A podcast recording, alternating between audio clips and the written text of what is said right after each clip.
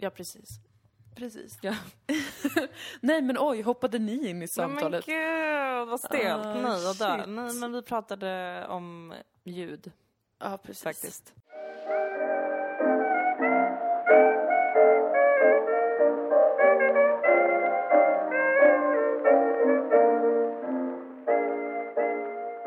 Vi kom fram till att det här är det bästa ljudet någon någonsin har hört. Vet du att jag har en vän What? Ja. Som inte är jag? som inte är du, vilket är sjukt, som håller på med musik. Ja.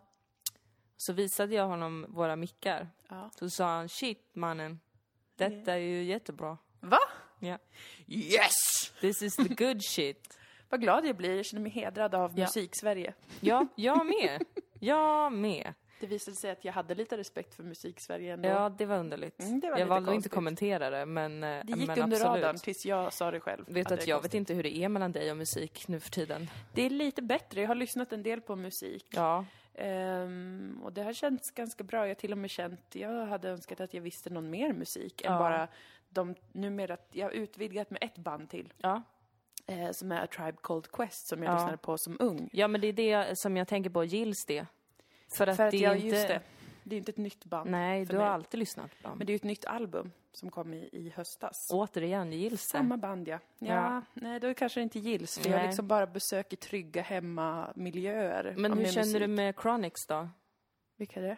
Who knows, who knows Den spelar du så mycket att jag... Det är eh, Chronix och Protege. Ja. Men båda de spelar jag hemma för att jag vill vagga in er i reggains Du har mörka, vaggat in mig ganska värld. mycket. Jag är helt okej med den Ja. och sen jag tycker den är rätt bra. Den, är, den låten har jag indoktrinerat dig med genom att alltid sätta på den när vi bor på till exempel hotell. Ja, jag kopplar ihop den mycket med att du är på toaletten och att jag ska göra något annat en stund. Ja. Så att det- är ju inte att jag får reflexen att sjunga med eller Nej. dansa eller något annat sånt. Nej. Utan det är mer att, ja, Nu är det nu bajs. kliver jag åt sidan. Precis. Någon annans time to shine i badrummet. Men den är rätt bra alltså. Den är jättebra. Eh, Protege kommer förresten till Öland Roots i sommar. Och nu gör jag reklam för Öland Roots. Alltså fråga Ja. nu direkt. Har du alltid gillat reggae eller det här är en ny grej i ditt liv? För jag tycker fortfarande det känns främmande när Ja. du pratar om det. Jag känner som att det inte riktigt eh, är sant. ja. Inte för att det är något konstigt med reggae, men för det är ändå, det är ändå lite konstigt. ja, det är lite alltså konstigt. det är snäppet konstigare än all Det annan tycker jag musik, också. nästan. Mm. Ja, menar du att reggae är konstigt så, som musik? Nej men mer Alltså, så att det är för väldigt, mig, nej, menar men mer att det är ova, en mer ovanlig musikstil att gilla. Ja. Alltså det är vanligare med kanske pop eller hiphop eller jag Ja. vet inte, rock. Ja. reggae känns ändå lite mer avantgarde. Jo, Som en eh, eh, vuxen människa att lyssna på. men det är ju... ehm, eh, det är ganska nytt för mig. Mm. Jag har inte... Alltså, grejen är, jag var ju så himla... Alltså min syster har alltid lyssnat på reggae, dancehall, eh, också mycket hiphop. Ja. Ehm, och jag var väldigt tydlig när jag var yngre med att jag absolut inte ville lyssna på samma saker som henne. Nej. Fast jag också lånade hennes NAS-skivor när jag åkte på klassresa, Mm. utan att säga något. Ehm, för jag var super eh, inne på rock och indie. Ja. Men sen så, så började jag lyssna på hiphop igen. Och nu har jag börjat lyssna på reggae. Mm. Så det är lite dubbelt, alltså. Jag har haft har det, med, med mig, det har alltid funnits Mm, med. mm. Men jag har aldrig eh, identifierat mig med det. Nej, men det behöver man ju inte heller. Men jag- Nej, jag det behöver man inte. Har, har Men nu har jag, jag har så mycket polare som pysslar med reggae på olika sätt. Ja, och jag tycker det. att det är en underbar, ehm, ett underbart sammanhang. Mm. Jag trivs eh, så väldigt bra Mm, med det. Förutom när alla håller på med att man ska dansa. mm. Men det är svårt att dansa till reggae, dansa. tycker jag. Jag tycker det är jätteenkelt. Jag tycker det är jättesvårt. Men jag blir har en mer stel. expressiv dansstil. Jag gillar mer att man liksom eh, tappar det. Jag gillar inte riktigt det här eh, lugna. det är jag konstigt, håller men just i det. dans gillar jag jag inte riktigt. föredrar det. Jag Mm. föredrar verkligen det. Alltså, v- saker som får mig att, att börja dansa är ju superösiga grejer och typ Ja. techno. Ja. Men, men jag tycker också om, jag har börjat dansa lite till reggae, men jag har så svårt med dans. det Jag blir svårt. alltid jättestel och liksom att reggae-folk bara älskar att dansa så jävla mycket. Åh, och nu är det så himla inne med dancehall också och dancehall-dans och alla ska hålla på. Vad är blir riktigt dancehall? Ja men, va, alltså musiken. Ja. Det är lite snabbare, poppigare reggae kanske. Okej. Jag vet inte hur man ska beskriva det, men det är Nej. ju mer klubbigt, Intressant. mer dundra på. Nu kommer säkert nå- nej, har vi några lyssnare som håller på med reggae dancehall? Jag har ingen aning. Kanske. Kanske. Jag vet alltså, inte. Man vet ju aldrig. Jag har ingen aning, men hör gärna av er om ni har en träffsäker förklaring som inte finns på internet om dancehall.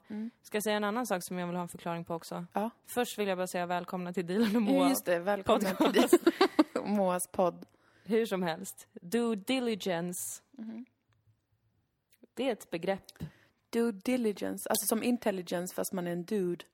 Ja, jag önskar att det var så. Jaha. Och att det då fanns en förklaring Att det är som mansplaining. Eh, jag känner mig typ mansplainad när folk försöker förklara för mig vad det är. Mm. Det är helt jävla sjukt. Det här är inte så intressant, men jag tänker att det kanske är någon som lyssnar som vet vad det är. Men du vet inte alls vad det är. Alltså, så här förklarar folk det för mig. Ja, du diligence. Ja, men det är typ så här. Om ett företag, om ett bolag Va? vill köpa upp ett annat bolag så gör man en due diligence innan. Mhm. Och då säger jag kanske, okej, men vad är en due diligence i Ja, praktiken? precis. Ja, men det är liksom man så här utreder typ och skriver upp allt som man behöver Men inför- hallå vad konstigt. man bara, men är det en utredning av det andra Ja. bolaget? Är det att man ska, och så frågade jag en jurist, är det att man ska då upp, alltså eh, researcha och se om man uppfyller alla de juridiska kraven för att få genomföra den här överlåtelsen? Ja. Nej, det handlar inte om formkrav. Nej, men vad är det då? Vad är det då? Jag har Varför- Mm. också googlat detta. Jag vill bara ha liksom, för. Mm. alla oss inom autismspektrat. Jag talar för oss alla.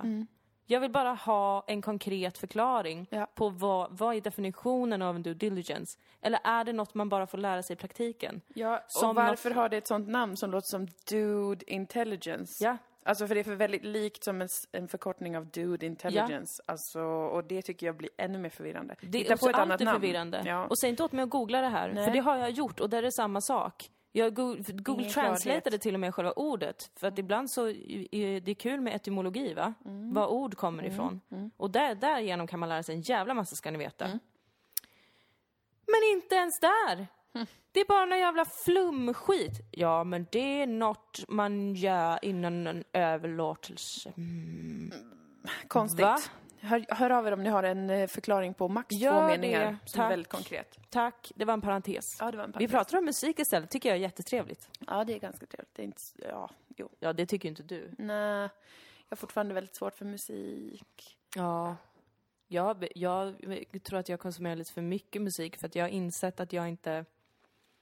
Att jag, inte, att jag håller på med till exempel humor och, och teater och allt sånt. Mm. Men jag konsumerar inte det. Nej. Så jag har ingen koll på vad som händer. Vem som är rolig. Vad är inte ha. satir? I don't know. Man behöver inte veta det. Men jag tänker att Det är jag... därför jag älskar humor så mycket, för att det finns inte egentligen några regler. Man kan skita i exakt allt. Det är liksom så jävla eh, lodisaktigt. ja. På ett härligt sätt tycker jag. Det är bara Ja. så här, who knows? Men för, brukar jag who sjunga knows? who knows, who knows? You just go where the trade wind blows. Yes. Yes. Eh, sending love to my friends and foes. And I suppose I'm pleased. to be chilling in the West Indies.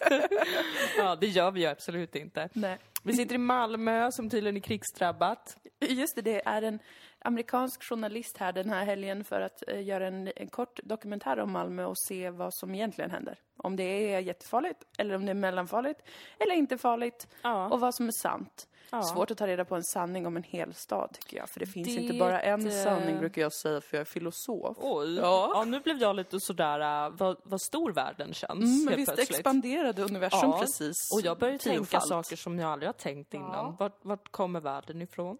Precis. Vem är jag? Finns vi? Oj! Oj! Ja, det är ju en modig fråga. Det är en riktigt modig fråga faktiskt, tycker jag. Det, kommer, det är en USA-journalistkille här i, i helgen. Min mamma och pappa kommer idag Ja. på besök. Mm. Det är riktigt uselt väder idag. Det regnar, det är tråkigt februariväder. Ja. Men imorgon blir det sol. Och det har jag tänkt på. Eh, det har jag riktigt tänkt Det här på. med sol, Det här med sol. Alltså vad mycket trevligare en stad är när det är sol i Ja. den. Det vill jag bara slänga ut där för, för att jag vill inte förringa några av problemen som Nej. finns i Nej. Malmö eller i någon annan stad i världen. Nej. Sån är jag, jag är snäll. Du är jag tänker, ödmjuk. inte, jag tänker inte liksom underminera att det finns problem. Nej. Men jag vill slänga in en tweak. Som är Mhm. att visst känns det mycket mer obehagligt när det hela tiden är mörkt och Ja. regnigt. Jag visst brukar- är man mer det- rädd generellt då också. Det är man. Ja. För det, det är konstig stämning. Ja. Det blir oros av, av moln. Exakt. Jag Det brukar ofta tänka, det, det är en liten, ett litet ordspråk jag har i mitt huvud. Ja. Till och med Hitler var vacker i solsken. Det är jättestarkt. Jag vet ju inte om han var det, Nej, men jag, jag antar det för att ofta så slås jag av hur mycket vackrare allt blir i solsken. och då ja. tänker jag så. Och det är ju något som jag eh, har hävdat ofta, det är ju att människor, främst här i Sverige, underskattar miljö. Att vi, fula hus, man tänker det gör ingenting. Vi bygger något asfult som ruttnar och möglar och sen kommer folk ändå bo där och må bra. Nej, fult. Ja. Skolan, vad gör vi? Vi bygger en fyrkantig box och sätter upp lysrör. Och där ska folk lära sig. Nej. Eh, Jag är oerhört borgerlig när det kommer till estetik. Ja. Jag tycker det är viktigt ur många perspektiv och jag tycker att det är, är Men är pinsamt. det verkligen borgerligt? Jag Nej, tycker det att du är konstigt att du det. är så på dig själv kring det här. Men jag har ett Jag tycker komplex är- över det för att det känns som att det? eh, jag kommer lite så från, eh, från eh, Västerbotten ju. Ja. Där, där allt sånt där man håller på och, och ska hålla på och fjanta sig med, Ja. med belysningen kanske, det är frowned upon. Jaså? I min, I min värld Ja. så är det lite borgerligt att hålla på och vilja ha någon eh, kristallkrona eller något liknande. Så. Ja, det tycker jag inte. Det tycker Jag jag, tycker inte. faktiskt egentligen inte heller för jag tycker det är ganska basic att vi människor har olika sinnen va? Ja. Och vi blir olyckliga när de blir förtryckta på ena eller andra sättet. Och det kan de även bli genom att det är otroligt fult. Eller, eller som i Sverige, mörkt. Ja. Jättemycket. Alltså rent konkret mörker. Inte att det är ett känslomässigt mörker, utan det är mörkt ute. Ja. alltså, det är som att det inte finns någon Pekar dag. ut genom Jag pekar ut kränkt och upprörd. Och ibland tänker jag att om man bor då i ett sånt land som vi gör, ja. då borde det finnas liksom någon form av, eh, jag vet inte, men liksom att hjälpa oss som bor här i Mm. ett sånt här mörkt land under det mörka halvåret. För att inte alla ska falla handlöst ner i en känsla av meningslöshet, Ja. rädsla, en känsla av att det kommer ingen morgondag. Precis. För jag tror att man kan härleda, nu vill jag ju som sagt då inte förringa. Nej. Det händer mycket som är grovt fruktansvärt i till Ja. exempel Malmö. Men det gör det ju å andra sidan hela tiden överallt. Det gör det. Fast kanske extra mycket i Malmö. Jag vet ju inte. Vi vet ju inte. Jag Det ska den här. USA-killen reda ut nu så att vi får Just veta. det. Så kommer han med ett svar och efter det kan vi... Ja. Men jag vill ändå vara... Jag vill ändå slänga in perspektivet att det känns ju ännu värre när det händer tråkiga saker och hemska saker. Och så går man ut och så är det mörkt. Ja. Och så regnar det. Och så tänker man, är det det här livet är? Ja, är, det, är det det här som erbjuds? Ja. Ja, det är inte Ska man gå trevligt. hem liksom klockan fem och det är mörkt ute och det har varit så i flera månader. Ja. Det är inte konstigt att man börjar bli, man känner att det kryper i kroppen, man blir orolig. Ska vi någonsin få se solen igen? Så jag skulle säga att tänk på det, att vad mycket trevligare det blir när det är sol. Mm. Eh, och att man faktiskt mår bättre, nästan alla, förutom de som är kliniskt deprimerade eller på något sätt har svår ångestproblematik. Eller som hjälper inte. hatar sol. Mm. Precis, sol är ingen, jag vill inte slänga in att det är någon slags alternativ medicin, men jag menar bara eh, rent generellt så känns känslan för livet och tillvaron Ja. är ju generellt sämre om det är mörkt 24 timmar om dygnet och regnar slash snöar. ja, Det tycker jag ändå vi måste ge eh, världen. det måste vi absolut. Att det är faktiskt sant. Det är en sann, det gör jag en dokumentär om just nu. Ja, men gör gärna det. Mm. För att folk måste förstå. Man Det måste här är ett problem vi talar för lite om i Sverige. Jag tycker det. Och det här är en podd där vi lyfter problemen vi pratar för lite om i Sverige. Jag blev ganska shamead. Eh, Mamma och pappa, det här är inte för att vara taskig mot er. Men ni ska inte ens lyssna. Ni ska faktiskt inte ens lyssna och det har jag och Dilan sagt. Vi har och sagt det flera gånger. risk. Förlåt att jag, jag respekterar er väldigt mycket. Men redan, jag, jag med, jag älskar er och sånt. Men liksom när jag, redan när jag var ett eh, vårtsvinsbarn, Ja. som du brukar säga, tycker jag är ett ganska roligt uttryck. Timon och Pumba Ja. kommer det ifrån. Barnsligt, ja. men ändå kul. Det är, de är citatmaskiner. Ja, det är de. Men när jag gick i högstadiet, Mm. då, redan då alltså, blott kanske 14, Mhm. var jag så gräsligt förbannad alltså, över hur fult det var. I min skola, Grubbeskolan. Ah. Shout out, skärp er. Mhm. Fixa den där jävla skolan, satan vad ful den var. Lågt till tak, Ja. fula jävla gråa metallskåp. Mm. Fula färger, så här pissiga färger överallt. Ja. Inget som lever. Nej. En, en känsla av liksom att vara inlåst i en bunker. Ja. Lysrör i taken, beigeaktiga gardiner. Och sen så förväntade sig alltså vuxenvärlden att jag skulle befinna mig där fem Ja. dagar i veckan. Mellan åtta och kanske tre eller fyra eller hur länge man går i skolan. Och jag var arg över detta och då tyckte mina föräldrar att jag var bortskämd. Men då är det viktigt att komma ihåg, jag hade ingen referenspunkt. Jag hade inte gått på Hogwarts innan Nej. och kom dit och bara vad fult det här var. Utan det var min rent instinktiva känsla var att det här det är, är det fult som jag tycker är så intressant. Det tycker jag är så spännande. Ibland undrar jag hur det känns där inne i din hjärna, när du går runt och tittar på saker. Det är jag på riktigt nyfiken på. Ja. För att jag, jag, jag är ju inte alls så. Nej, jag vet ju att det här, inte, alla känner inte så här. Nej. Men jag tror att vi är några ändå. Ja. Alltså Ni jag, är minst och, två. och, jag, jag har ju inte heller så grova krav. Jag tycker mer att tänk på belysningen, tänk, tänk på att ha kanske växter eller någonting som lever så att man inte känner som att vi är isolerade och vi dör här. Ja men det är ju själva fan hur jävla dum i huvudet man är när det kommer till barn, ofta tycker jag. För att vi liksom, vi matar dem vi tänker, det är, det, det är självklart för oss att de vill kolla på tecknad film till exempel. Roliga animerade filmer med roliga miljöer, roliga färger. Det är självklart för oss att vi ska tvinga ut dem i skogen varannan jävla dag för att leka med kottar eller gud vet vad. Men Ja. inomhus, där ska det vara skit och jävel tydligen. Tydligen. Om man inte går på någon jävla privatskola med sånt där.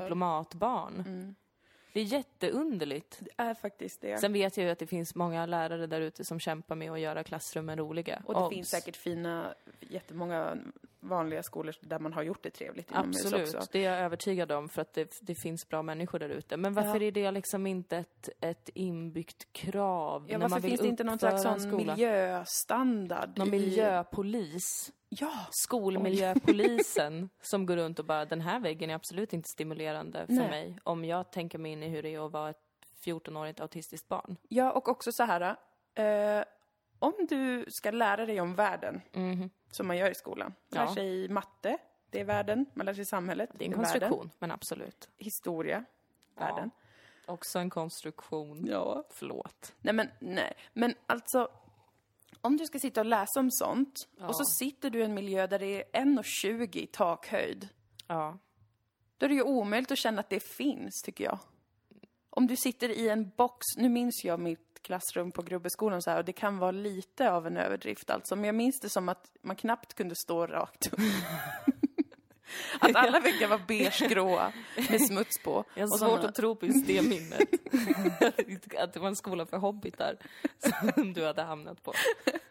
Jag minns det så, som att man var i en skolåda. Det var så lågt Mm. till tak och det var så jobbigt, grällt ljus Ja. som liksom gav en känningar av migrän. Ja. Eller så var det ångesten som gav en migrän. Men det är en kombination. Man vet inte vad som är hönan och ägget. Nej, det är sant. Byggnaden eller ångesten. Precis. Det har jag alltid sagt. Ja. Men då liksom sitta där helt isolerad från allting. ja. Då blir man ju inte intresserad av något förutom kanske av vem som har pullat vem eller någonting sånt som tonåringar alltid tycker är kul. Det är ett så grovt ord. Jag vet, det är ett jätteäckligt ord. Det, är så, det säger man ju också när man rider. Just det. På en sån pullar hästen. Ja, Det är så vidrigt. det är ett jättegrovt och äckligt ord, men jag ville slänga in det för att ge liksom, en fas till min berättelse. Ja, absolut. Och det var ju också det man var ganska intresserad av. Det var ju i princip den. I alla fall i gymnasiet. Ja. Jag Eller, vet inte hur tidigt ni började. nej men alltså jag minns det bara som att de coola kanske höll på att prata om vem som hade hånglat med vem och lite sånt där Ja. redan på högstadiet, men det var ju aldrig någonting som fanns i min Nej, värld. Nej. Men jag lyssnade på ryktena och skvallret. Och det var det enda som var intressant. Men sen kanske, jag vet inte. Jag menar, det kanske är omöjligt att göra skolan till en inspirerande plats när man redan är så att säga tvingad dit. Men till exempel Hogwarts. Jag vet att det är påhittat. Ni Ja. behöver inte mejla in och säga det till mig. Och nu baserar jag ju det här på filmerna. Ja. Men vad fint det är där. Ja. Alltså om man går på Hogwarts då känner man så här, något stort är på gång, jag är på väg någonstans. Det här är liksom en, en, äh, en grund att stå på Ja. för att sen ta mig vidare ut i världen. Man får en, en pondus i själva byggnaden Hogwarts. Ja. Men eh, det tror jag inte, tänk dig om Harry Potter och alla de här barnen hade suttit i någon sån grått jävla beige rum med lysrör Ja. och en stor whiteboard som inte ens går att göra rent för att, så att man ser liksom vad det har stått förra veckan. Det är en besvikelse tycker jag. Vad hade hänt då? Ja, de hade fått migrän och ångest och gått hem. De hade inte velat hålla på med trollkarleri. Ja, de hade ju blivit, de hade säkert anslutit sig till dödsätarna. Ja, För att de kände ett starkt eh, missnöje som Ja. de inte visste vart de skulle placera någonstans. Började precis. hata mugglare istället. Exakt. Det är ju så hat föds. Vi kan härleda allt till eh, Absolut. miljö. Men vad Alltså, kul rent- om vi skulle ha en, ehm, leva i ett helt annat system Mm. och man skulle göra så här. ha, vi tar alla skolor i eh, fattiga områden. Mm. Där det är skit och jävel och folk inte mår bra och diskrimineras och Mm. allt möjligt. Och så tar vi bara de skolorna och gör dem till små drömskolor. Alltså Ja. bara liksom rent inredningsmässigt va. Ja. Bygger så små slott åt barnen. Ja. Och så väntar man 15-20 år. Och så ser man om det har haft någon effekt på samhällsutvecklingen. Det hade varit ett värt test att göra. Ett kul experiment. Ett jättekul experiment. Jag tror att det säkert hade varit asgött Ja, jag alltså. tror det. Och sen kan man ju slänga in andra saker också, som att man får massage, som jag pratade om tidigare. Fastän det finns potential för att det blir äckligt då, menar du. Och jag håller ju med Precis. om det. Och jag kommer ihåg det nu det. att det är en dålig idé. Ja. Men terapi då? Att man får gå i terapi Absolut, hela tiden. det, det är ju ett av, av mina främsta mål Ja. i min politiska karriär som inte finns. Ja. Att det ska införas då. En gång i veckan bara, Från perfekt. 13 års ålder. För varför? De pratar ju hela tiden om skolidrott och att man ska ha det varje dag. För att alla mår bättre av att röra på sig och det. Nej, Alla gör inte det. nej. Verkligen inte. Det fanns inget jag hatade så intensivt och då Ja. hatade jag ganska mycket Det är under hela min uppväxt. Satan med det där. Ja, Men aldrig i Sveriges historia har jag hört någon säga att man borde se till att alla får gå i terapi i skolan nej. hela tiden. Man ska få gå till kuratorn varje dag och bara snacka av sig. Det är ingen som säger. nej. Du ska gå ut och spela fotboll och få en jävla fotboll i huvudet av något jävla as i din klass. Och du måste För vara utomhus på rasten. Du ska gå ut när det regnar i dina fula jävla konstiga kläder som du har tagit med dig hemifrån för du orkar inte köpa några jävla idrottskläder. Alltså- Vem har idrottskläder när de är 15? Det är de som redan håller på med idrott. Jag hade aldrig... Vad, vad är ens Man hade idrottskläder? jazzbyxor och någon ful t-shirt på sig. Så fick man gympaskor. Nej, alltså det var min största glädje när jag började högstadiet. När jag fick reda på att vi inte var tvungna att gå ut på rasterna. Då kände jag en sån stor frihet i mitt liv. För det var Ja. man tvungen att göra i låg och mellanstadiet. Ja. Och det var bara liksom dumt, känner jag. Ja. Men också säkert jättebra att barn går ut och får frisk luft och så Ja. vidare. Men det är, jag tänkte säga få lite sol, men det får man ju inte i det här landet. Nej, så vad spelar precis. det för roll? Istället investera i något sånt solrum då, fast om man inte får cancer av, utan med någon Mm. bra vetenskap som ligger bakom så att man går dit för någon slags ljusterapi. Ja. Terapi igen. Mm. Ljusterapi på vinterhalvåret, vanlig samtalsterapi under sommarhalvåret. Ja. Fixa det, tack. Ja, det är väl inte så faktiskt. svårt. Eh, det tycker jag hade varit jättebra faktiskt. Ja. Ja, vi, har, vi har så mycket bra idéer. Det är helt... Det är faktiskt otroligt. bisarrt. Jag undrar när vi ska få bli rådgivare åt någon som har makt och, och pengar och allt sånt. Jag undrar också det. Jag vill att vi bara ska få sitta här på den här soffan Ja. eh, och tala i timmar om alla råd vi har till samhället och så får vi betalt. 100 000. Politiska filosofer, det är vad vi är. Det, är- det är vad vi är. Nej, men alltså jag är orolig för skolan. Ja. Och inte på det här jävla sättet som alla andra verkar vara, jävla muppar. Att barnen gör dåligt ifrån sig och PISA-test, som om PISA-testen är relevanta. Det här skulle jag vilja att någon skrev en avhandling om. Den dagen när PISA-testet fick den här bäringen och det här genomslaget Ja. i Sverige. För att det här är ju någonting ganska så nytt, att det, det är en liksom en återkommande sak som verkar vara liksom det viktigaste ever. Men det är ju alltså Det är bara sedan några år tillbaka. lobbyism. Ja, och ingen berättar exakt, alltså i, i rapporteringen om PISA, ingen förklarar exakt vad det är för någonting. Sluta rapportera om PISA, alltså håll käften, jag Men bryr då vill mig jag inte ge om dig ett PISA. tips. För att eh, jag, när jag jobbade på Tankesmedjan, som du också har jobbat på, Ja. men efter att du slutade så eh, började vi med den här Veckans Boss-podden. Mm. Och då ehm, gjorde jag Veckans Boss om Andreas Schleicher, som är mannen bakom PISA. För att jag tror om det var Vetandets Värld kanske, Mm. Vetenskapsradion, Något sånt något vetenskap. sånt smart radioprogram Ja. i typ P1 Wow. hade, hade gjort ett avsnitt om eh, PISA-testen.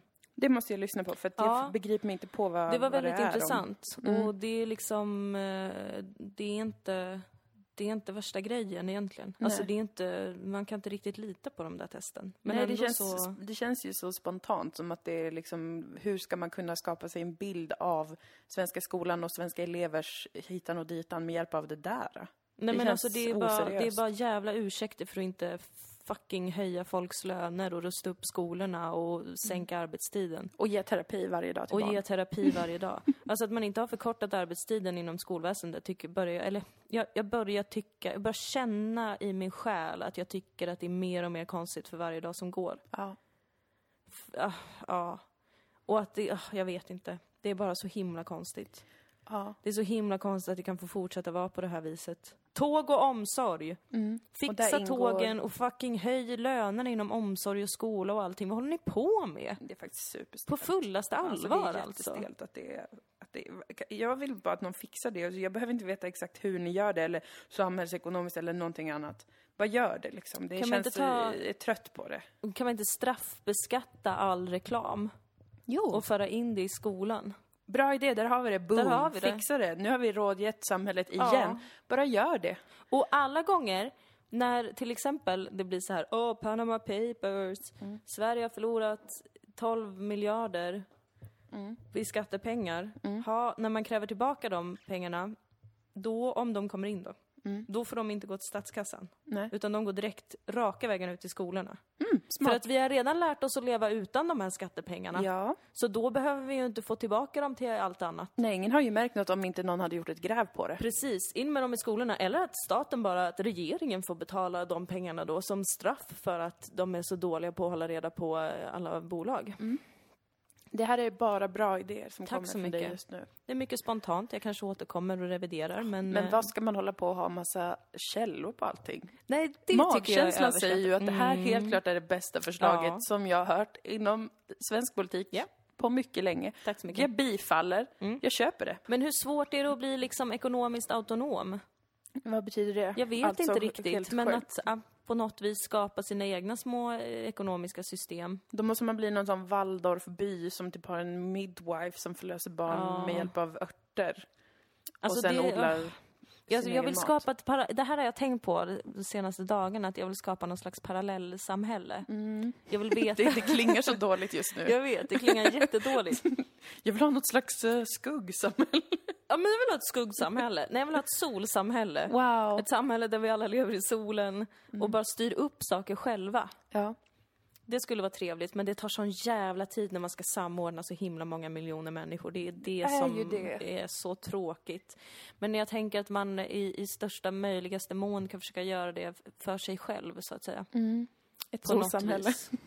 Ett solsamhälle där man bara hjälps åt med saker. Ja, men det är ju det, det, är det jag tror att vissa ändå liksom gör, så här, sådana som flyttar ut ehm, på någon gård med sina vänner, så unga människor som vill detta och så gör de det. Men Ja. problemet är att man måste vara ganska rik för det. Ja, det är, det är ju det, det. som är synd Det alltså. är ju det som är synd. För det är ju väldigt svårt om man inte är relativt rik att kanske starta sitt eget eh, lantbruk Ja, från scratch. ja. Jag vet inte, kanske inte alls, det är svårt. Jo, för att få det att gå runt. Det verkar jättesvårt. Och liksom, ja, mycket, många bitar som ska falla på plats. Ja, det, så är det ju såklart. Men vi får spåna på en det handlingsplan för hur man bygger ett solsamhälle. Det får vi göra. Ett positivt parallellsamhälle. Mm. Som media inte kommer älska för att det alltså inte är kris och panik i det samhället. Men jag kommer aldrig rapporteras om det, kommer vara tote- totalt Precis. tyst om det Vad skönt. Var i fred lite. i solsamhället. Ja.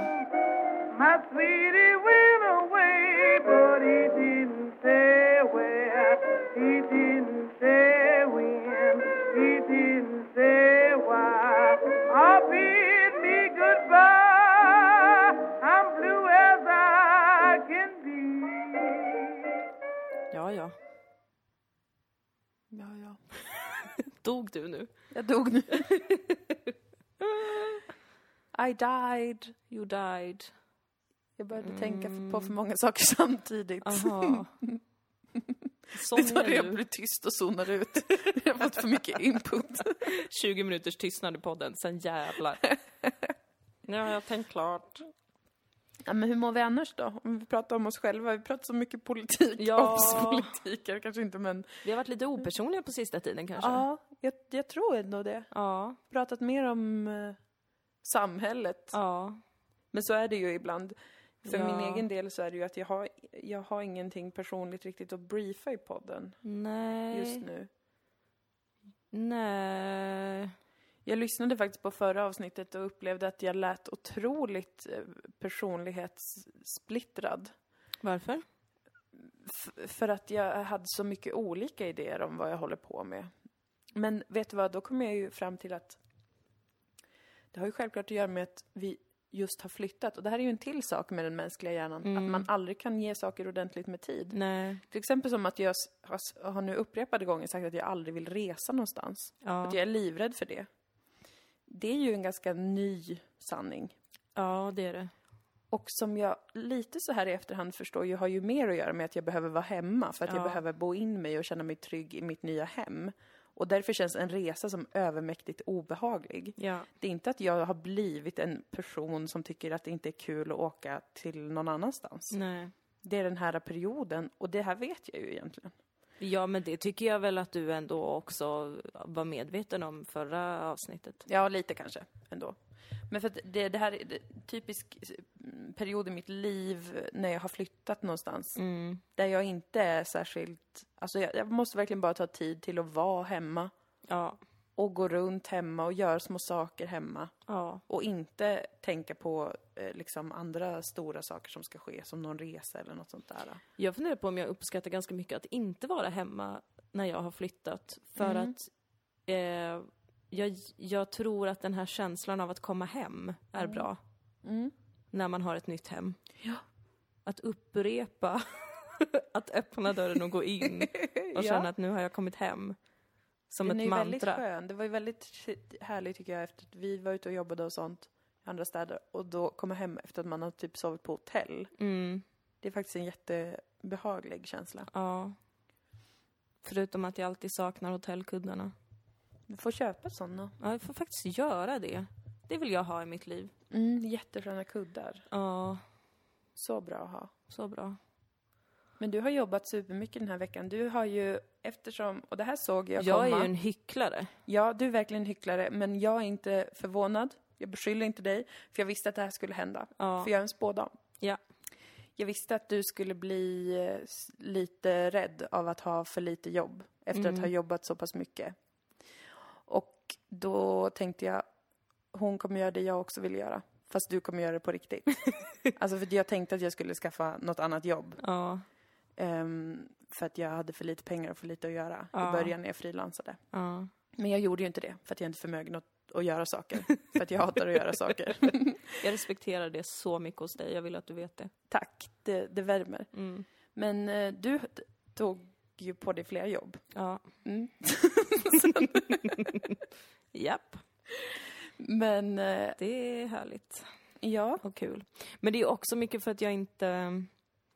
Alltså nu jobbar jag ju med dig. mm, Vi gör ju vårt shit. Mm. Det är min huvudsakliga verksamhet. Mm. Sen jag jobbar jag ju som lärarvikarie och även som jurist. Lol, och sitter och skriker i podden om arbetskritik. Om arbetskritik. Det är helt jävla otroligt. Men de arbetena jag har är ändå... Alltså, jag, jag behöver ju en inkomst, va? Ja, Och jag är inte så pigg på att jobba med media. nej. Jag, jag skriver lite krönikor också. Ja, det också ja. Det också, ja. Men, men, men, men jag vill inte hålla på för mycket med media. Nej, jag tror att det är jättebra. Och när jag ändå behöver pengar så tänkte jag, men då kan jag väl ta med ett anständigt jobb. Mm. Och jag tycker att lärare är ett anständigt jobb. Det är det verkligen. Men så behöver jag också ett jobb där jag får en rimlig lön. Mm. Och det får man som jurist. Mm. Så jag pusslar och pysslar. Ja, men det är ju ganska så jävla underbart att det går att göra så. Ja, Också att sätta ihop liksom sitt eh, eh, schema. Det är det. Men jag vet att det här inte kommer hålla så länge. Alltså jag kan inte vara så splittrad i det jag gör. Nej, och det kommer bli för mycket framåt. Alltså för att det är ju en allmän sanning att januari och februari i underhållningsbranschen, som jag kallar den, Mm. det är ganska dött då. Det här kanske bara är mitt, eh, mitt liv, men jag liksom, både förra året och det här året, så har januari och februari, allting är i uppstartsprocesser. Så att det är mest bara att hålla på och skriva pitchar, manusförslag Precis. och hålla på och boka in möten. Och sen så bränner det till av helvete i slutet av mars. Och sen är april, maj, juni, eh, augusti, september, oktober uppbokade helt plötsligt. Och för mycket nästan. Ja. Det är min erfarenhet. Så att det kommer ju, det kom, för det, jag menar redan som det är nu, även bara i planeringsstadiet, så har vi ju kanske fyra ganska stora projekt ja, det har som vi kommer rulla igång. Men det är det som jag också glömmer bort så himla mycket. Eller det är dels att jag glömmer bort det, men det är också dels att man ändå inte får pengar förrän långt fram. Nej men precis, man måste ju få in, alltså pengar helt Ja. enkelt. Men det är spännande det här med, med eh, juridiken, för jag märker alltså vilken komplicerad relation jag har till juridiken. Mm. Alltså jag är verkligen, jag, jag genomgår någon slags process nu tror jag. En rättsprocess! En inre rättsprocess Den inre jag. rättsprocessen. Ja, det är min nästa föreställning jag kommer göra själv. Oh my god. Och då får du jättegärna komma som publik, Jag köper Moa. biljett nu. Ja, ja, d- toppen. Mejla mig. Jag mejlar.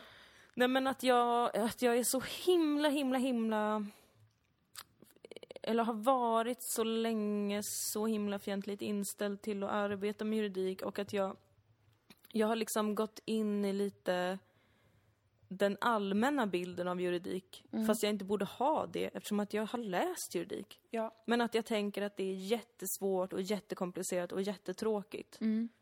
Vilket det egentligen inte alls är. Nej. Alltså om någon funderar på att läsa juridik och tänker att nej, det kommer jag aldrig kunna klara av. Snälla rara någon. Det är ju bara att pussla ihop människors liv. Eller pussla ihop företags olika grejer. Men det där tycker jag, affärsjuridik tycker jag är så satans tråkigt. Men alltså det är ju... Det är egentligen väldigt, väldigt enkelt. Det är bara mycket att läsa och ett annat... Problemet är att det är ett annat språk. Ja. Juridikumspråket Ja, tror jag och det är ett språk heter. som är så krångligt och samtidigt så enkelt. Mm. Alltså typ en sakframställan. Mm. Jag bara, what the fuck är en sakframställan? Det låter jätteseriöst. Ja. Ah, nej, det är bara när du skriver ner vilka grunder du vill Mm. yrka på till domstolen. Man bara, okej, det är en vanlig onödigt lista. att ni var tvungna att ha ett sånt ord. Ja, men det bara, där nej, är men det är en ju... att göra-lista, att säga-lista. Man Mm. bara, okej, men det behövde heta något så bajsnödigt som sakframställan. Ja. Det är inte ens ett liksom, ja, jag vet inte. Men det där är, det är faktiskt eh, fascinerande hur det kan skapa en sån otroligt stark känsla av att det här är, det här är inget som jag kan förstå. Ja, Alltså jag har inte den kognitiva förmågan att förstå det här. Ja. Jag vet inte vad kognitiv betyder. det är väl men jag använder det ordet. Något mentalt. Något med huvudet. Ja, Men så tyckte jag att det var, för att jag, jag brukar ju läsa ändå ganska mycket om frihandelsförhandlingarna, mm, CETA och TTIP. mm. Det har varit ett intresse jag haft nu några Ja. år. Jag tycker det är spännande. Försöka förstå vad som händer. Vad Ja. gör ni? Vad pratar ni om? Det här kommer ju påverka alla oss jättemycket. Mm. Varför förstår jag inte? Mm. Och då är det ju också så i början, man läser liksom de här olika dokumenten från EU kanske. Mm. Jättesvårt att förstå. Mm. Så här, jag orkar inte ens läsa en mening till för det är så himla mycket konstiga ord som jag inte förstår. Så är det ofta på engelska dessutom så det är bara så här, what? Mm. Och så bara, men jag kan aldrig förstå det här. Jag kan väl aldrig förstå, jag har inte gått en utbildning. Jag för- Och Mm. jag fattar ju att man förstår 100% mer om man har gått en utbildning. Det är Mm. väldigt eh, centralt. Men man kan förstå saker. Men det är Ja, ofta bara att man behöver herregud. knäcka några sådana rebusar som är att det används ett helt annat språk. Som, Ja. Fast som betyder ju vanliga saker. Ja. Helt enkelt. Och så tänker jag mig att det är med juridik också, att man tänker att det där Ja. kan jag aldrig någonsin begripa mig på. Och så bara, jo, You could. faktiskt. Det är där etymologin kommer in igen. Ja. Superanvändbart. Ja, Bara visst. googla ett ord, se var det kommer ifrån. Vad var det första ordet det här stammar från? Jaha. Ja. Faktiskt. Jag älskar att göra det. Mm. Man lär sig jättemycket av det. Man förstår mycket mer om man vet var någonting kommer Ja. ifrån. Det gör man. Vart det har Mm. börjat. Men, ehm, nej men jag har också problem med... ehm, alltså jag har verkligen inte velat vara jurist för att jag har haft jätte, jättemycket problem med den typ identiteten. Ja. Det känns som att folk lägger på en så jävla mycket när man säger att man är jurist. Ja. Det gör de nog verkligen också. Dels att det är någon slags statusyrke, Mm. vilket jag tycker är så underligt. Mm. Och dels att det, jag vet inte, det, förvä- det förväntas så väldigt mycket av en som bara är skit liksom. Ja. Och så är det väl med de flesta yrken, men jag vet inte. Jag har inte alls trivts med det. Ja men alltså det är ju en typ, av, en typ av yrke där det, utbildningen är lång och det är just det där att det är liksom ett eget språk Ja. kring det man håller på med som får folk att liksom bow down och bara Ja. wow, du har gjort det. Och det är ju en bedrift, alltså jag menar inte och, men, men samtidigt, precis som du också säger, så va- varenda människa skulle kunna Ja. läsa till jurist, varenda människa skulle kunna läsa till läkare eller psykolog eller vad som helst. Eh, det är ju inte som att man har olika funktioner i hjärnan som gör att man kan eller inte kan bli det. Nej. Men det blir liksom en sån stämning och den statusen kämpas ju också för att upprätthållas för att det av olika eh, skäl. ja. Kanske främst att man Tjänar vill behålla höga löner och inte och så vidare. Ja, precis. Men ehm, det är ju det är egentligen inget fel med att det finns liksom att det är mm, ballt att ha en bra utbildning. Det tycker jag kanske inte är så här, åh nej. Men, eh, Nej, det är väl okej. Jag men det är konstigt inte. att det skulle vara ett personlighetsdrag att kunna bli jurist eller läkare. Alltså det är ju Ja, inte det. Det är ju Nej, det är det olika absolut inte. andra saker. Jag blir djupt, djupt obekväm. Men du kan vara punkjurist, det gillar jag jättemycket tanken på. Ja, och det, det ska jag väl försöka vara. Mm. Jag, bara har, jag bara märker hur mycket, jag- alltså ju mer jag jobbar med det, desto mer märker jag vad, vilka inre stridigheter jag har kring det. Mm. Jag har förkastat det yrket så mycket. Men hur kom du in på det egentligen, att du skulle gå juristutbildningen? Hade du någon egen feeling för det sen innan? Nej, Nej, ingen alls. nej, jag ville, jag ville till scenskolan Ja, direkt efter gymnasiet. och du sökte? Nej, Nej. för att mina föräldrar är invandrare Mm. och livrädda för fattigdom. Mm. Så då sa de nej. Mm. Du måste ta en riktig utbildning Ja. först. Och då så tänkte jag, ha mm, det är ändå några stycken som har sagt att jag borde bli advokat för att jag pratar så himla mycket. så då sökte jag in till juristprogrammet Ja. och hade bra betyg från gymnasiet. Så Ja. jag kom in. För det är så jävla högt snitt också. Mm. Men ehm, jag hade ju liksom inga... Och det var väl typ de två första åren så var jag också försökte lajva något slags... Mm. Jo men det här vill jag och jag kan väl bli domare och det är jättekul med juridik. Mm. Ehm, men sen så blev jag ju superduper ledsen. Mm. Och typ lite lätt deprimerad antar jag. Ja. Ehm, för att det var absolut inte alls det jag ville. Och jag tror att det är det som gör att jag nu har så himla... För att jag kan liksom se på det medvetet och vara så här, fast det här är en enorm till... Alltså att ha den här kunskapen är en sån jävla tillgång. Ja. Ehm, bara rent allmänt. Det är också något jag kan jobba med och faktiskt tjäna pengar, vilket jag behöver i det här systemet. Mm. Men det är något inom mig som, som um, stretar emot Men Du är en jättemycket. kreativ fågel, gumman. You cannot be in the cage. I can't, I Men du kan can't. kombinera det, säkert. Ja, jag kan det. Det- och är jag måste sluta tro att jag är så himla dum, för att jag är en duktig jurist. Ja, det är alltså jag är övertygad bra på det jag gör. Mm. Men varje gång jag ställs inför ett nytt eventuellt jobb så blir jag så här, nej men det där klarar inte jag av, jag är så jävla dum, jag kan inte det där, det är jättesvårt med juridik.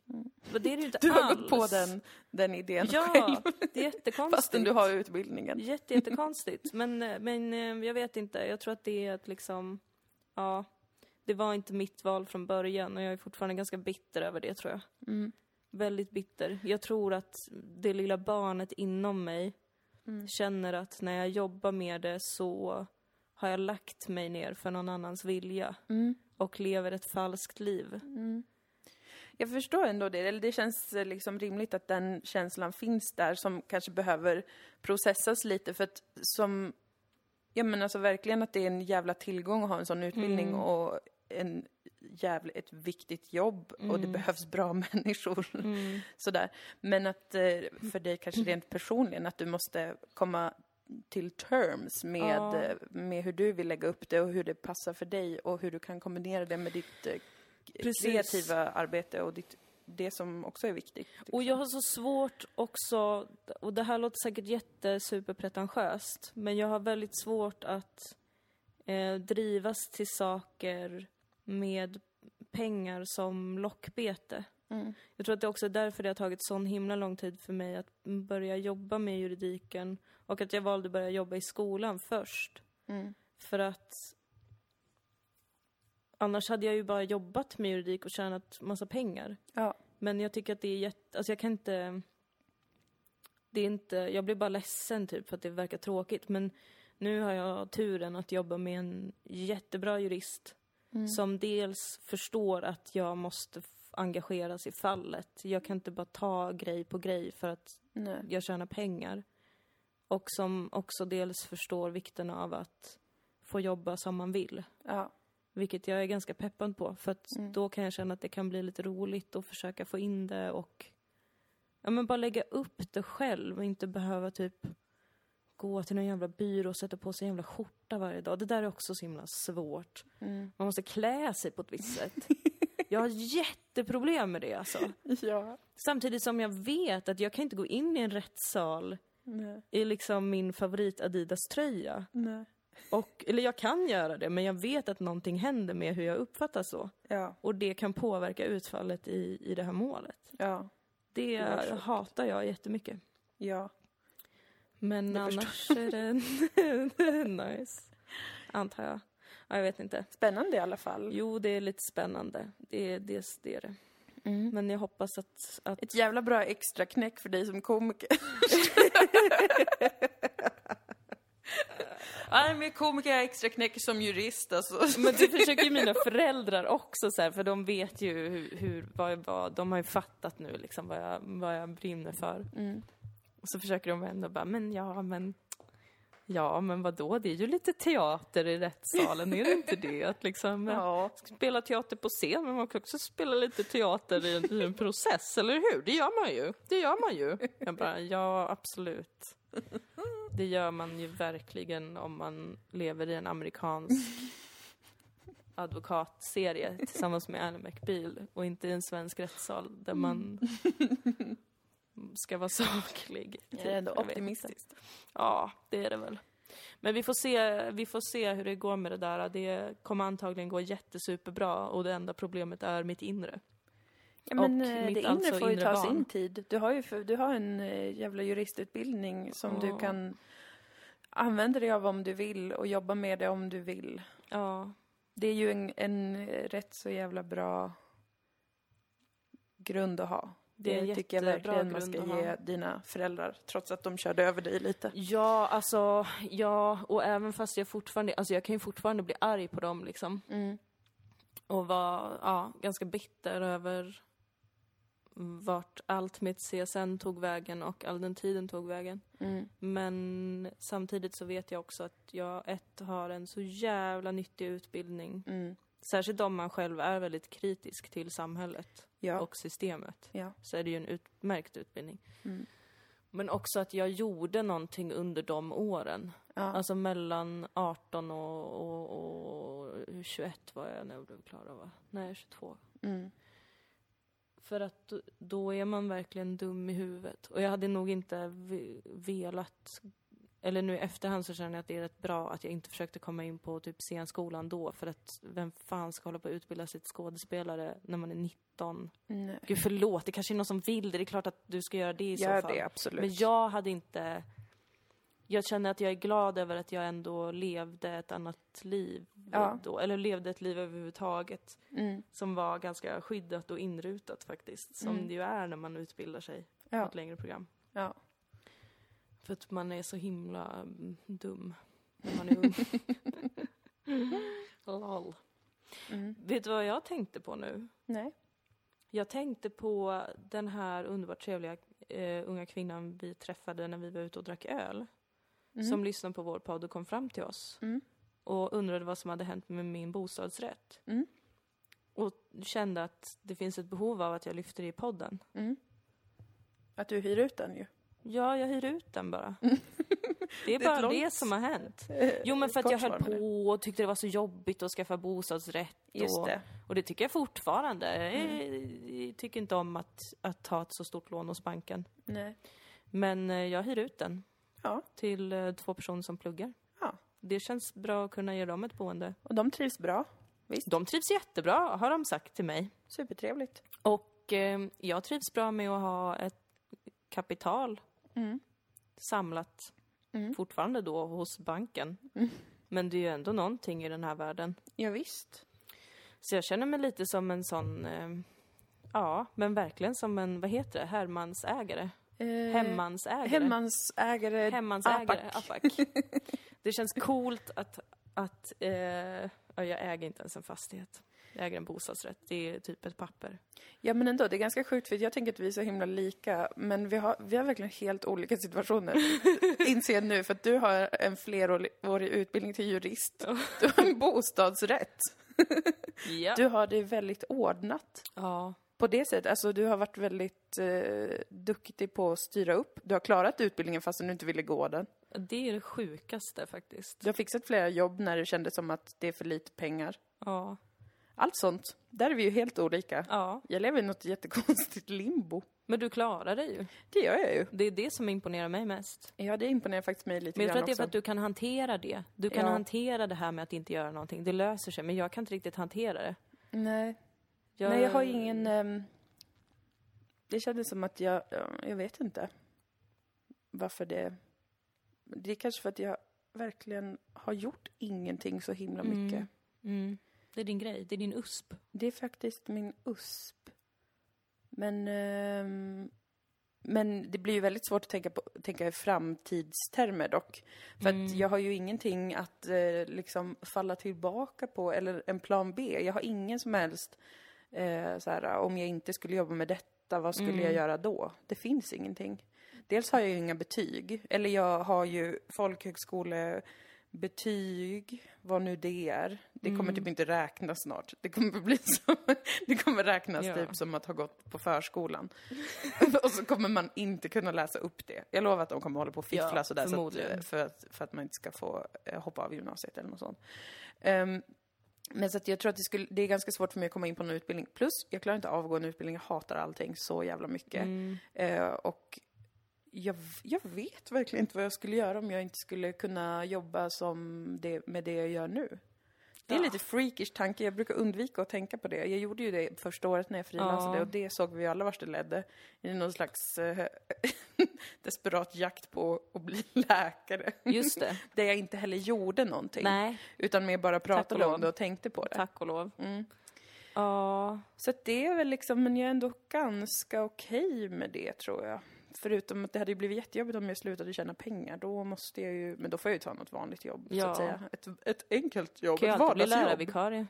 Nej, Seriöst alltså. alltså jag var ju det ett tag. Ja. Ehm, men jag tyckte att det var så fruktansvärt. Alltså jag fick sån, det, alltså jag tyckte det var så groteskt vidrigt. Mm. Men då var ju springvikarie sådär, man blir väckt klockan sex av att de ringer och så får man åka till en, Mm. en skola med massa barn och man aldrig har träffat någon förut och så var det olika varenda dag i princip. Eller max Ja. typ två dagar på samma skola. Så att det är ju liksom det absolut vidrigaste scenariot att jobba i.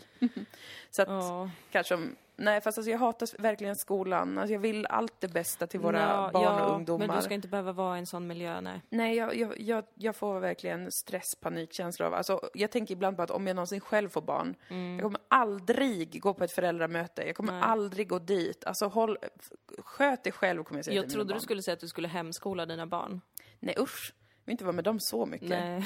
Ehm, men alltså, jag, skulle aldrig i mitt liv röra mig inom en radie på 5000 meter från en Nej. skola. nej, nej. Och det ska inte du göra heller. Nej, det är starkt För det förknippat vore med ett trauma för mig. självskadebeteende Mm. för dig. Precis.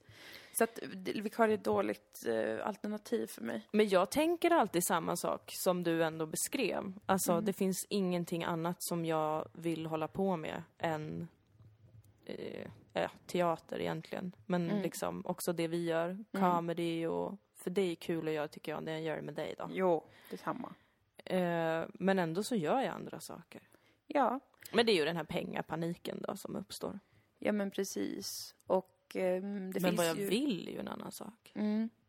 Men det vågar jag inte heller riktigt säga för då känns det som att folk ska tro att jag inte gör ett bra jobb när jag ändå jobbar med andra saker. Ja, nej, men det, gör, det vet alla att du gör. Jag hoppas det. Ja, det, det är helt för att jag är ganska om. plikttrogen faktiskt. Du är jätteplikttrogen. Och noggrann. det vill jag säga att jag faktiskt också är. Ja, det är du. Fast nu har ju inte jag haft något annat slags jobb sen jag jobbade som servitris. Då var jag inte så Mm. jätteplikttrogen i och för sig, tyvärr.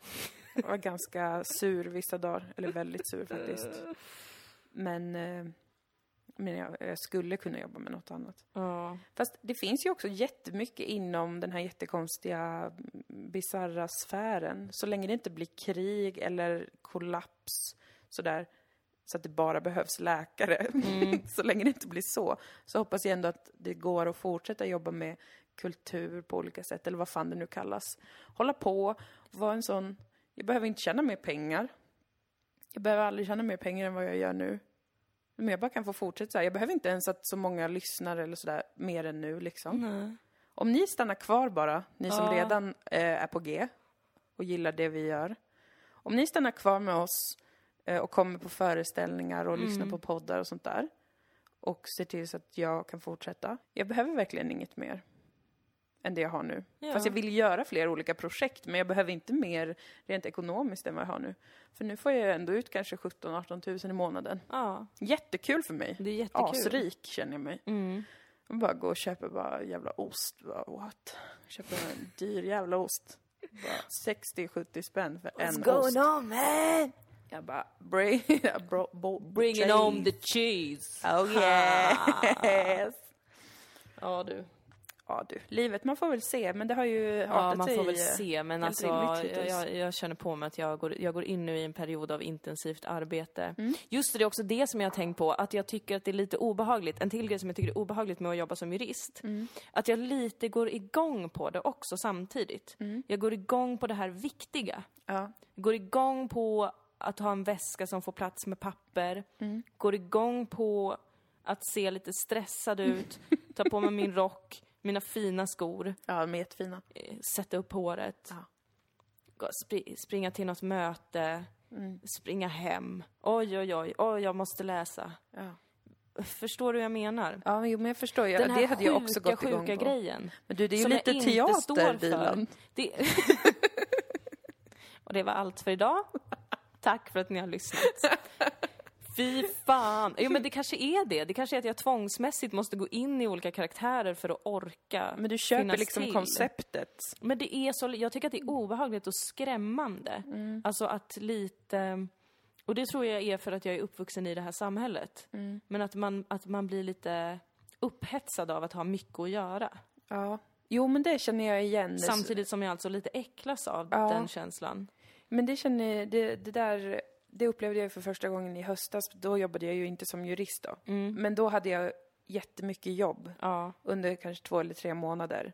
Så mycket att jag blev, min sömn blev störd och Mm. jag kunde inte koppla bort det och jag flängde jättemycket. Jag hade ju i och för sig väldigt kul under tiden ändå mestadels. Det var jätteroliga ett slags jobb. Mm. Men det var ändå som att jag märkte att, att jag blev lite kåt på idén om att ha så mycket att göra. Ja. Och att det kändes lite så här snyggt att bara, nej men nu är jag här, nu är jag här, nu gör Ja. vi det här, nu kör vi på detta och bara, jag hinner svara på det där, jag fixar Ja. det där ikväll, bi, bi, bi, bi, bi.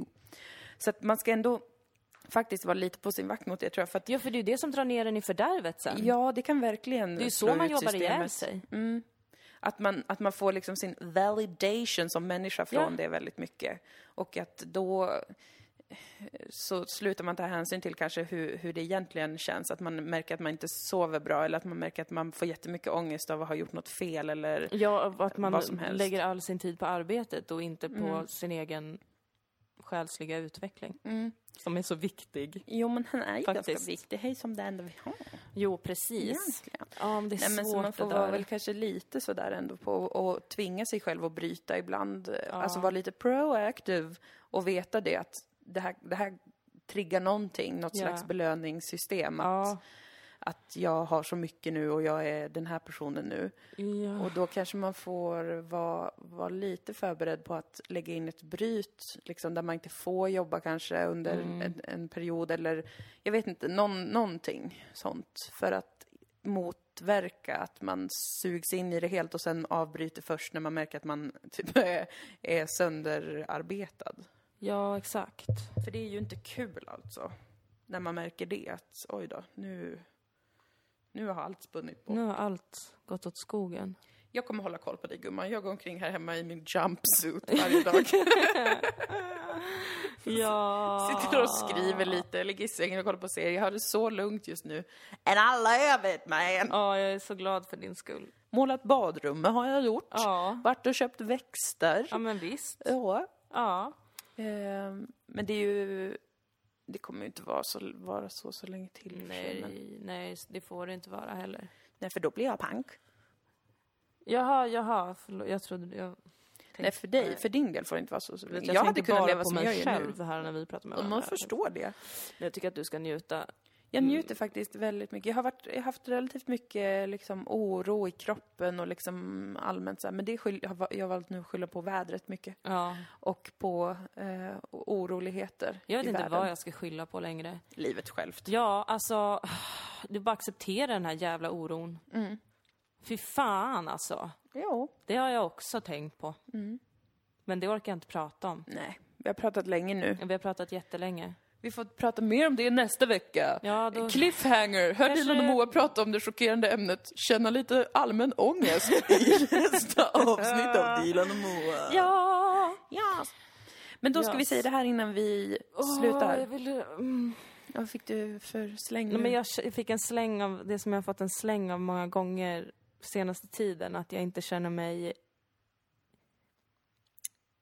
i eh, samklang med mitt spirituella jag. Mm. Någon chakra är fel. Ja, Mm. men det ska vi inte heller prata om. Nej, för vet du vad? Snart är det också helg. Ja, Då ska du få vara helt ledig Ja. och sova ut och, Och äta typ mat. Och... Läsa något som berör mig. Mm, för du måste komma ihåg att du har jobbat hela den här veckan Ja, fulla arbetsdagar med mer, som Ja. jag kallar det, när man jobbar övertid. just det. Så att eh, då, då blir man ju också lite i ofas med eh, saker och ting inom sig för att man har inte haft någon tid. Åh, men jag bara tänker på alla som gör det här hela tiden, Moa. Jag tänker liksom på, alltså, du vet, här sitter jag och klagar. Men det är inte ett klag, det är mer ett span. Ja men okej, här sitter jag och spanar om att jag jobbar lite mycket just nu. Och så Mm. tänker jag liksom på de kollegorna jag har i skolan som är där varje dag hela tiden. Mm. Eller de som jobbar som jurister varje dag hela tiden. Jag är ändå en lyx i att jag får ju hålla på med det som jag tycker om allra, allra mest. Mm. Och att jag inte behöver göra de här sakerna jämt. Nej. Men de som gör det jämt! Men då får man ju finna en trygghet i att dels är vi olika och för vissa är det absolut inte ett problem. Sen så är det ett problem för vissa som känner att det, man inte har något val ekonomiskt Ja. eh, eller socialt, att man känner så stor press att jobba, att man eh, av sociala skäl då, eller vad man nu ska säga, samhälleliga, Ja. att man gör det för mycket. Och det är ju, det är ju supervidrigt att det måste vara så. Ja. Men det är ju samtidigt ingenting som du basar över. Du kan ju basa över vad, vad som sker i ditt liv och din vardag och ditt yrkesliv. Ja. Och det är, det är som inte så mycket du kan göra åt de andra människor som eh, kanske jobbar för mycket. Nej. Mind your own game. Ja, och sen hittar vi det. bra lösningar och rådslår samhället så att inte folk behöver må så dåligt. Ja. Det är ju ett viktigt mission. Ja, då ska vi göra reklam då. Ja, och stäng inte av nu! Nej! Jag märkte hur ni tänkte precis här, som jag gör ibland när jag lyssnar på en podd. Jag bara, åh, nu ska de bara göra reklambyter. Gör inte det! Gör inte det. För att ni vill inte missa det som ska hända i mars. Det är om en månad, Ja, det är om- 23 åh. mars, är det premiär för vår improviserade humorföreställning Skuld, som vi gör tillsammans med Humor är kul från Umeå. Tora Larsson och, Och Elvira Lander. Två jätteroliga komiker. Mm, och vet ni vad? Biljetterna till Umeå, nästan hälften har gått. What? Alltså Umeå! Umeå, alltså jag älskar, älskar Umeå. er så mycket och jag ser så mycket fram emot att ha premiären där. Ja, jag med. Jag gör verkligen det. Premiären behöver man fixa, man behöver skriva upp sig för att få komma på Ja. den. För det är nämligen så att vi kommer även fira premiären efteråt. Ja. Det kommer helt enkelt vara ett closed event. Yes. Eh, sen så kommer vi göra den här Men du, föreställningen... det borde vi sälja in som fan. Vad? Kom och festa med skuld! Oh, ja! För de som kanske inte gillar comedy men som vill gå på en fest. Precis, det kommer nog vara- bli... Eller det vet vi i och för sig inte. om Vi ska på svartklubb. Ja, det ska vi ha. Mm. Eh, sen så kör vi föreställningen i Malmö den 28 mars, en tisdag. Ja. Då måste ni köpa biljetter, alla som bor nedanför Umeå får komma ja, dit då. snälla, snälla, snälla ni, gör det. Inte bara för att det kommer bli jättekul, utan också för att det kommer bli jättekul. Mm. Nej men alltså det kommer seriöst bli jättekul. Det är ett, det är ett Fatta att vi ska exklusivt projekt Mm. improvisera fram en säsong av en av tv-serie. Mm. skuld på 90 minuter. Det kommer vara så jävla, jävla roligt. Jag längtar så fruktansvärt mycket. Och ni ska veta att det här är helt liksom exklusivt. Vi vet Ja. inte sen vad fortsättningen blir. Om Nej. vi kommer göra det mer, om vi kommer utvidga konceptet. Det återstår att se. Ja. Så att det enda vi kan hugga i sten är 23 mars och 28 mars. Yes.